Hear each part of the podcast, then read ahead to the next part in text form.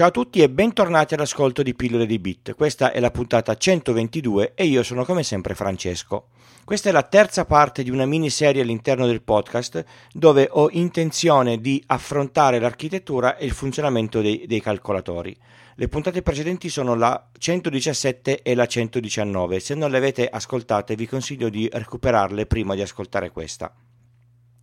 Il riassunto rapido è che sulla scheda madre di un generico PC desktop ci sono una serie di componenti e una serie di slot e connettori per poter rendere disponibili tutta una serie di periferiche e dispositivi al computer stesso.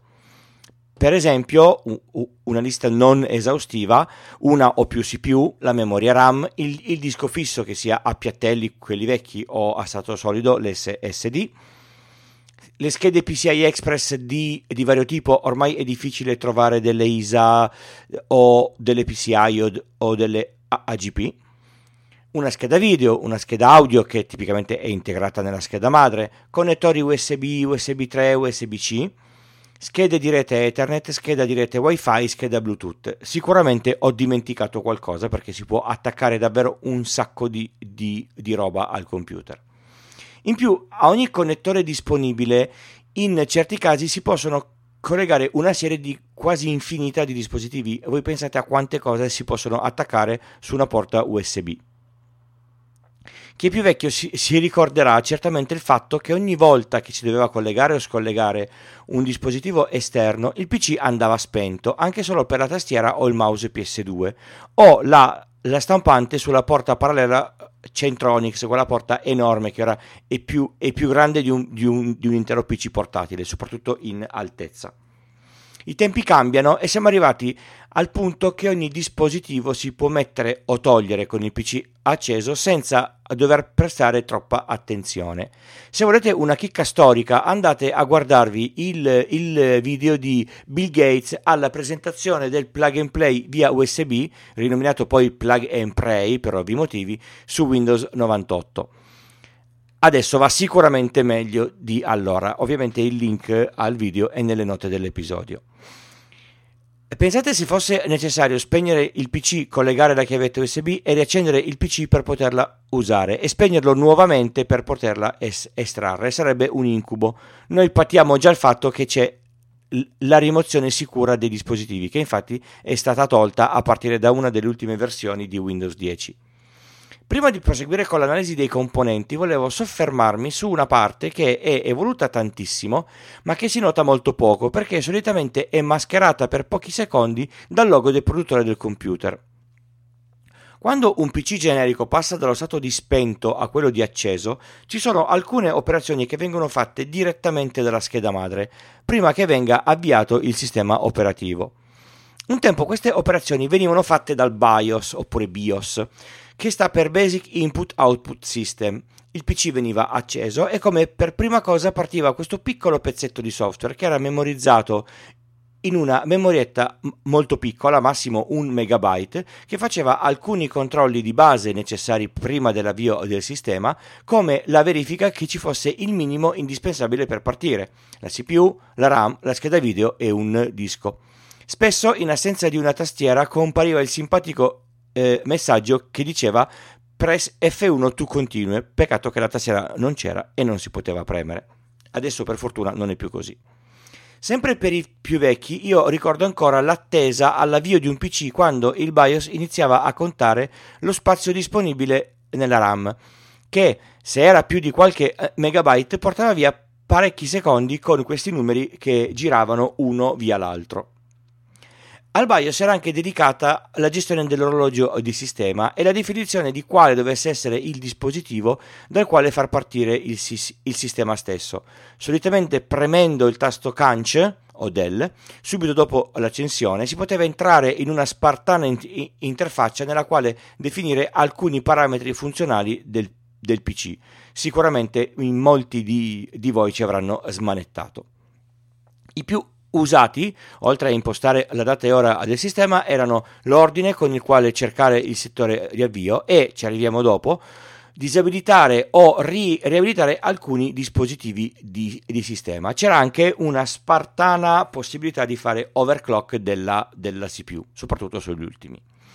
Dicevamo, Accendo il PC, viene eseguito il BIOS e al termine dei suoi controlli il BIOS stesso va a cercare il sistema operativo in un settore particolare del disco, detto Master Boot Record. Da quel momento il controllo passa al sistema operativo che, che si avvia, che carica quindi tutte le sue parti, il kernel di basso livello e tutto quanto. Il settore di boot potrebbe anche essere su un dispositivo diverso da quello usato normalmente. Per questo all'avvio c'è un ordine di dispositivi sui quali viene cercato il classico settore di avvio. Solitamente l'ordine è prima i dispositivi rimovibili, poi il disco fisso. Questo perché se si vuole fare un avvio alternativo basta inserire un dispositivo esterno e questo viene avviato prima del disco interno e quindi prima del sistema operativo reale del computer. Ad esempio, se si vuole avviare un sistema esterno per fare diagnostica sul, sul, disco su cui c'è il sistema operativo è l'unico modo per farlo perché una volta che il sistema operativo è partito quel disco è bloccato e non si possono più fare determinate operazioni.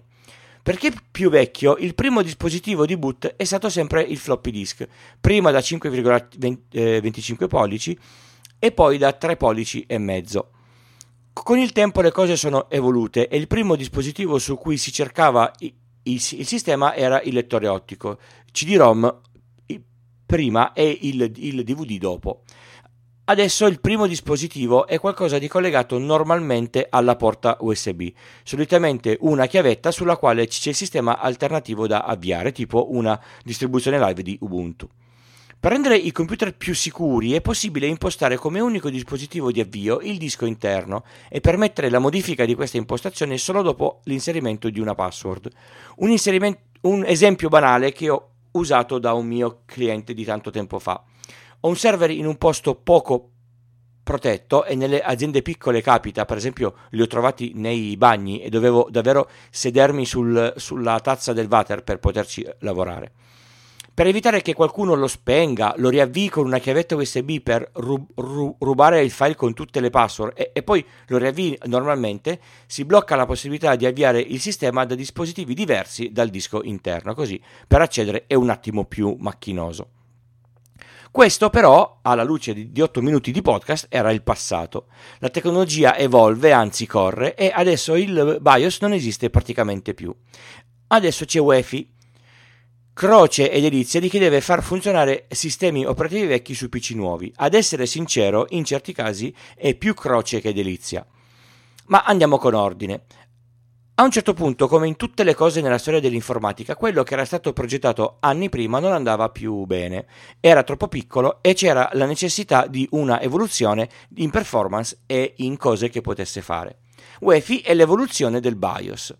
La prima grande differenza è che il computer può essere eh, acceso in una specie di dormiveglia, dove l'unica cosa attiva è UEFI e, e questa specie di piccolo sistema operativo permette alcune funzionalità in- interessanti. Ci si può collegare al computer in remoto per gestirne alcune funzionalità di, di, di base, come la diagnostica oppure banalmente l'avvio e l'arresto da remoto. Credo che sia però il caso di fare un piccolo passo indietro. Ho il PC spento, lo accendo e la prima cosa che parte è UEFI. Questo sistema permette di fare tutto quello che si poteva fare col vecchio BIOS, quindi controlla che l'hardware sia tutto a, a, a posto e permette di fare le classiche configurazioni. La prima cosa che si nota è che l'interfaccia di configurazione è più bella e grafica si usa persino il mouse. Sembra quasi magia. Si possono persino avviare tool di diagnostica senza dover usare una chiavetta USB est- esterna. UEFI quindi sta sulla scheda madre in una porzione di memoria molto più grande del vecchio BIOS. UEFI può attivare un'interfaccia remota raggiungibile per esempio via web in modo che si possa fare gestione in, in remoto esattamente come dicevo, dicevo prima.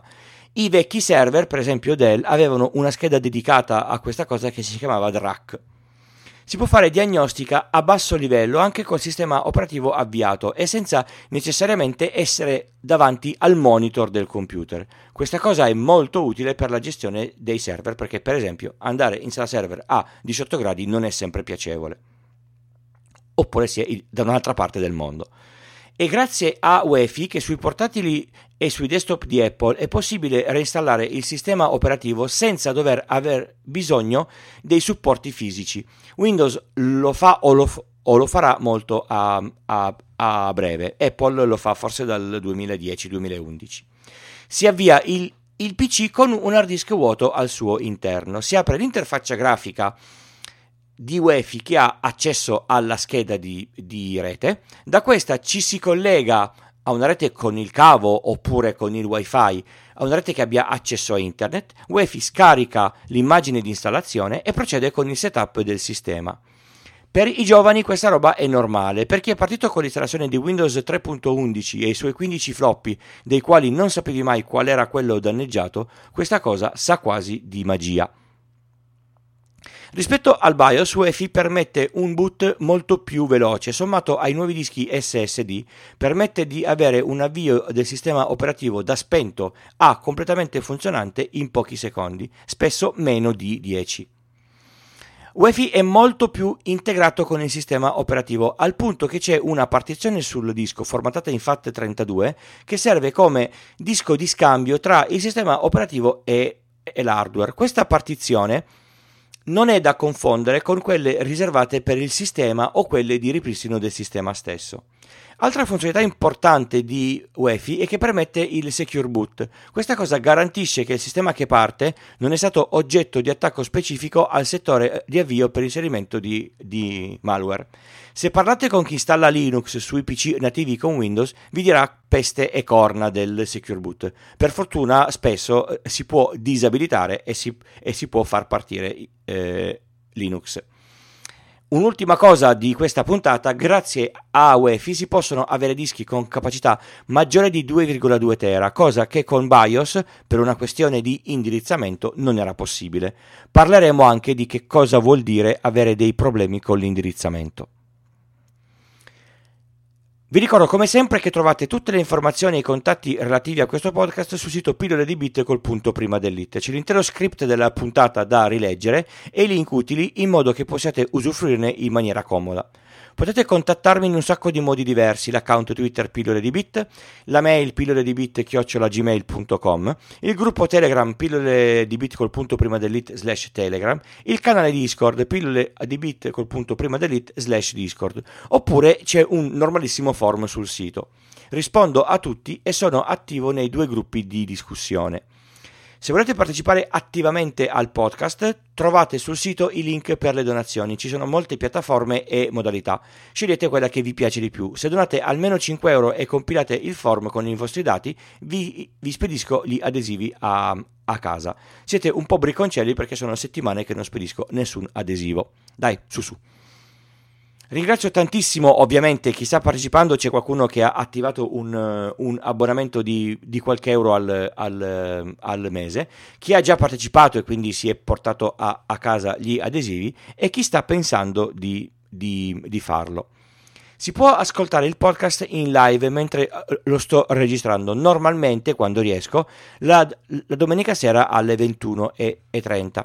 Al termine della puntata chi c'è su Discord può fare domande, su Spreaker le può scrivere. Se so rispondere, rispondo. La diretta può essere eseguita in più modi perché le cose semplici io ovviamente non le faccio mai.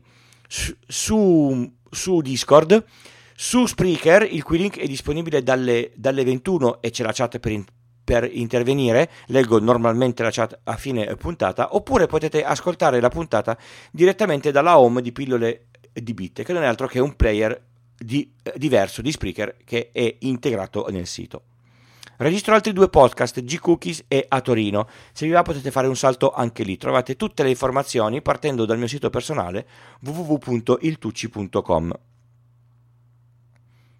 Abbiamo parlato di chiavette avviabili con sistemi operativi alternativi a quello installato sul, sul, disco principale del PC.